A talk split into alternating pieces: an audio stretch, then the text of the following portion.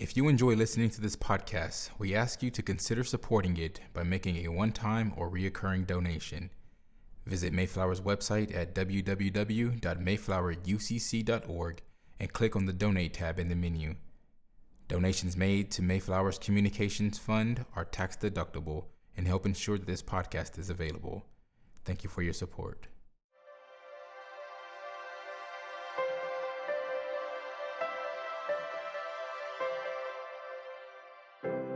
The sermon you are about to hear was preached at Mayflower Congregational UCC Church in Oklahoma City by the Reverend Dr. Lori Walke, senior minister at one of America's premier liberal Protestant pulpits. At Mayflower, we are an open and affirming peace and justice church, where we believe religion should be biblically responsible, intellectually honest, emotionally satisfying, and socially significant. We go now to the pulpit of Mayflower Congregational UCC Church of Oklahoma City and to the preaching and teaching of Reverend Dr. Lori Walke. Good morning. Welcome to Mayflower Congregational United Church of Christ, where no matter who you are or where you are on life's journey, you are welcome here. Today, we begin round two of the sermon series, Faces of Our Faith, in which we explore overlooked or ignored stories in the biblical narrative and lift up characters that remind us of our role in shaping God's story.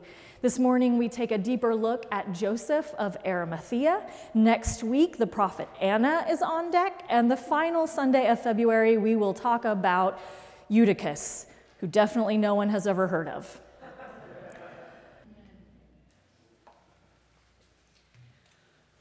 Will you pray with me? It sounds really good to us, Holy One. Blessed are those who trust in the Lord, who trust in the Lord. Everyone wants to be blessed. It's been turned into a hashtag now, an indication of how people are feeling when things are going well, when there is something to happy to report. But according to the prophet Jeremiah, being blessed is grittier than that. Blessed are those who trust in the Lord, whose trust is in the Lord. They shall be like a tree planted by water, sending out its root by the stream. It shall not fear when heat comes and its leaves shall stay green. In the year of drought, it is not anxious, and it does not cease to bear fruit. Heat, drought, code words for trouble and woe, stress, discomfort. We know what the prophet alludes to, for we can name our trials and tribulations one by one, and usually more readily than our blessings. So help us, Holy One, to root ourselves in the soil of your goodness, to be so grounded in love that we will not be carried away by strong winds or wither away when the pressure rises. We need not be afraid. We need not be anxious. We will trust in the Lord, resting in the sure and certain hope that love will see us through. With dirt underneath our fingernails, we pray. Amen. Our scripture lesson this morning comes from the Gospel according to Luke chapter 23, verses 50 through 56. Now there was a good and righteous man named Joseph, who, though a member of the council, had not agreed to their plan and action. He came from the Jewish town of Arimathea and he was waiting expectantly for the kingdom of God. This man went to Pilate and asked for the body of Jesus. Then he took it down, wrapped it in a linen cloth, and laid it in a rock hewn tomb where no one had ever been laid. It was the day of preparation, and the Sabbath was beginning. The women who had come with him from Galilee followed, and they saw the tomb and how it, his body was laid. Then they returned and prepared spices and ointments. On the Sabbath, they rested according to the commandment. Here ends the reading from our tradition. May God grant to us wisdom and courage for interpretation. In the 1960s, writes theologian Tom Long, an anthropologist exploring a cave in northern Iraq came across the graves of several Neanderthal men, tombs believed to be nearly 50,000 years old and among the oldest human burial sites ever found. Near the remains were discovered pollen grains from hollyhocks and thistles, silent testimonies that flowers had once been placed next to the bodies. Thousands of miles away at Sungir, near Moscow, was found a cluster of Cro Magnon graves, 30 millennia old, in which lie the remains of what appears to be a family. Draped around the bones of the man are necklaces strung with hundreds of painstakingly crafted ivory beads, and nearby are tools carved from mammoth bones. The woman's skull is placed on top of the man's grave, and next to the man and the woman are the remains of two children. They are buried head to head, and around them are scattered more than 10,000 painstakingly carved beads of ivory, several rings and bracelets, a collection of spears and daggers, and the teeth of a fox. Who knows what happened to cause these deaths so many centuries ago, or what ceremonies accompanied these ancient burials. What we do know is that the flowers, the beads, the rings, and other artifacts bear witness that from the earliest times, human beings have cared tenderly for their dead and approached death with awe. Human death has never been simply a fact, it has always been a mysterious ocean summoning those left on the shore to stammer out convictions about life and to wonder what lies over the horizon. From the beginning, humans have adorned burial places and the bodies of the dead with tokens of beauty and love, symbols that push back the brute facts and display the hunger for meaning in the shadow of death. And this is what we read in Scripture today the story of Jesus' burial, the work done by a few right after his death to make meaning of it and to enact the traditions and the rituals of caring for his body. Generally speaking, we don't talk too much about Jesus' burial which can be explained in part by the fact that the lectionary suggests these details be read only on Holy Saturday, the day before Easter, and only from the versions found in the Gospels of Matthew and John, even though Mark and Luke also make note of it. The other explanation is that we prefer to move from the cross to the resurrection real quick. It's likely most of you have heard some version of the sermon, It's Friday, but Sunday's coming. We don't relish sitting with the grief of death. It can feel as if we are so ready to move on from the crucifixion that we act as if Jesus' body was resurrected directly off the cross. But the gospel writers won't let us forget that there were three days between the cross and the resurrection. They were all invested in getting Jesus' body off the cross and into the tomb for the obvious reason that the tomb first had to be occupied if it were to later be found empty. Even the Gospel of John, with its mysticism and metaphor heavy retelling, includes the physical, embodied burial of Jesus.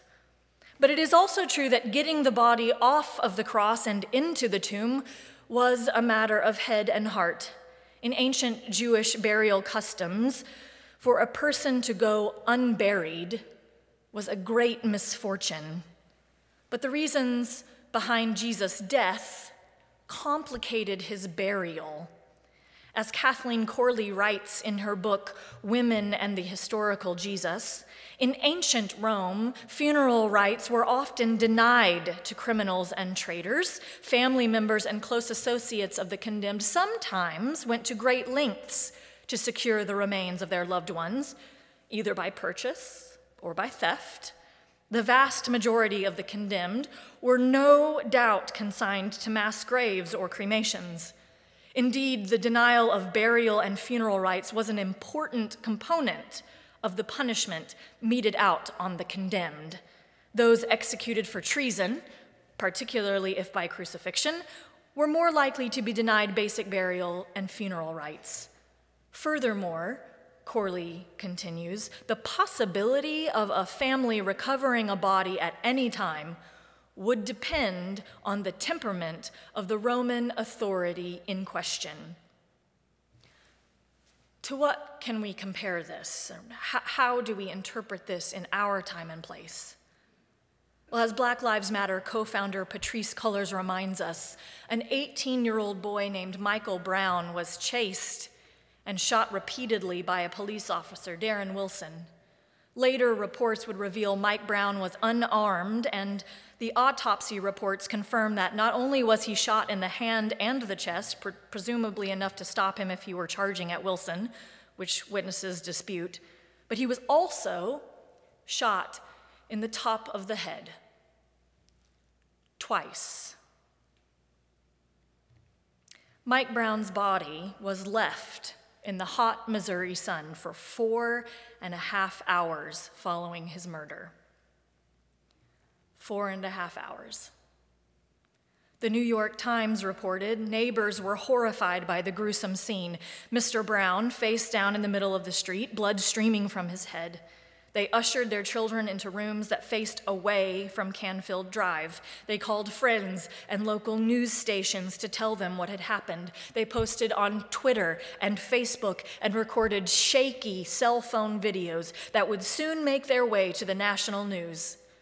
Patricia Bynes, a committee woman in Ferguson, noted that Brown's body left in the street for so long sent the message from law enforcement that we can do this to you any day, any time, in broad daylight, and there's nothing you can do about it. In Jesus' day, executions were intended to provide a public display of Roman force to serve as a deterrent to dissent, and the proceedings were hardly intended to facilitate public mourning and normal burial practices. Denying normal burial practices was not just part of punishment for the condemned, it also acted to prevent the creation of a sense of solidarity with the dead if the burial became a means of protest and complaint against those doing the killing. The authorities did not need the dead inspiring acts of insurrection or rebellion. The authorities did not need anyone publicly yelling, May their memory be a revolution, about the person they had just killed. So now, now we can see that Joseph of Arimathea had his work cut out for him. Perhaps you thought we had forgotten his name but he is central in the selection of Scripture, and yet we miss him almost completely. It is understandable. Anyone who shares a scene with Jesus often fades into the background, even in this case, when Jesus is dead. It's hard to move the spotlight. The whole faithful unto death actions of Jesus overwhelms almost everything else. But it would serve us well to look to the examples of those who were with Jesus in his most difficult moments. Joseph of Arimathea seems to be a rather minor character in the Gospels. Even though Matthew, Mark, Luke, and John all mention him, the details are sparse. Luke introduces us to a good and righteous man named Joseph from the town of Arimathea. It is also noted that he is a member of the Sanhedrin, or in Greek, the council, the supreme court of chief priests and elders in Jerusalem that interpreted and defended Jewish law. which had sent Jesus to stand before Pilate a few chapters back. Joseph of Arimathea, though a member of the council, had not agreed to their plan and action, the text tells us. The other things we know about Joseph of Arimathea also speak to his character. The term for just, which was used by the centurion of Jesus as he watched Jesus die, is now used to describe Joseph. And Joseph stands in a long line of people in Jesus' life who were described as righteous. You remember the infancy narratives that include Zechariah and Elizabeth and Simeon, all described as faithful, righteous people. They welcomed Jesus into life at this birth and then cared for his body in death. What was it that made Joseph of Arimathea act? I wonder. Was it he was, he was moved by a raging sense of injustice at the death of Jesus? Or did he feel bad for not stopping the Sanhedrin from turning Jesus over to Rome? Or was it simply his commitment to do what was right and decent? Maybe it was a little bit of everything. He was good, after all. Good is sometimes used as a synonym for nice, but there seems to be a little more to goodness than being pleasant or pleasing. Given the socio historical context, we know Joseph didn't just show up at the coroner's office to collect Jesus' body. Joseph's action was not simply a matter of filing a burial permission form with the relevant authorities, it was an act of great courage and faith. Joseph risked ritual uncleanliness by contact with a dead body on the eve of one of the holiest days of the Jewish calendar, Joseph risked, perhaps ensured, for formal expulsion from the Sanhedrin for this show of solidarity. Indeed, Joseph even risked his life in approaching Pilate, the Roman governor with the power of life and death, who had just condemned Jesus for treason against Rome and would likely be looking with suspicion on anyone who were showing concern for this dead criminal. It would have been easier for Joseph of Arimathea to grieve privately or to do nothing at all. And yet, he was courageous enough, as we say in our benediction, to risk something big for something good. There is an overlooked phrase in this overlooked story that keeps leaping out to me, a phrase that keeps nudging me uncomfortably. Joseph of Arimathea is described as waiting expectantly for the kingdom of God, waiting expectantly to anticipate, look for, watch for, be prepared for. It means to be ready as our Methodist siblings often say, to do all the good you can by all the means you can, in all the ways you can, in all the places you can, at all the times you can, to all the people you can, for as long as ever you can. Whatever else Joseph of Arimathea was, he was ready, ready to step forward when everyone else was stepping away, ready to use his resources to make a faithful response when so much was at stake. And it makes me wonder if we can be described as waiting expectantly, people who are prepared and ready for the kingdom of God. And, and, what does that mean exactly? I mean, the kingdom of God might seem a little amorphous or a little afterlifey, depending on how you were raised. But we know from the Lord's Prayer, Thy kingdom come, Thy will be done, that the kingdom of God is for earth. The kingdom of God is for us. The kingdom of God is for right now. Waiting expectantly for the kingdom of God, waiting for us to embody it. Waiting expectantly for the kingdom of God means being ready to bring good news to the poor, release to the captives, recovery of sight to the blind, and to let the oppressed go free, Waiting expectantly for the kingdom of God means being prepared to give food to the hungry, drink to the thirsty, welcome to the stranger, clothe the naked, to care for the sick, and visit those in prison. I suggest to you this morning that waiting expectantly for the kingdom of God looks like downloading the free mobile justice app, which can be used to record and share with the ACLU interactions with law enforcement. And we know how important those videos can be. Ahmaud Arbery is but one example.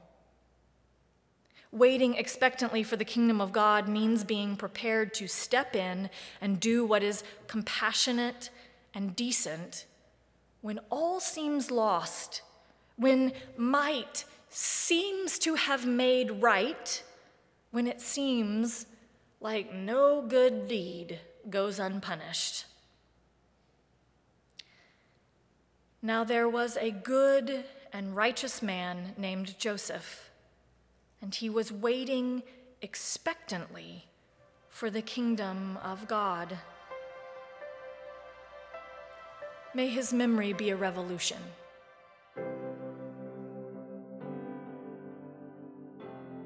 You've been listening to the preaching and teaching of Reverend Dr. Lori Walke, Senior Minister at Mayflower Congregational UCC Church in Oklahoma City. More information about the church can be found at www.mayflowerucc.org or by visiting Mayflower's Facebook page. Worship services are every Sunday at 10 a.m., with Sunday school classes for all ages at 9 a.m. Mayflower is located on Northwest 63rd Street in Oklahoma City, one block west of Portland. Thank you for listening.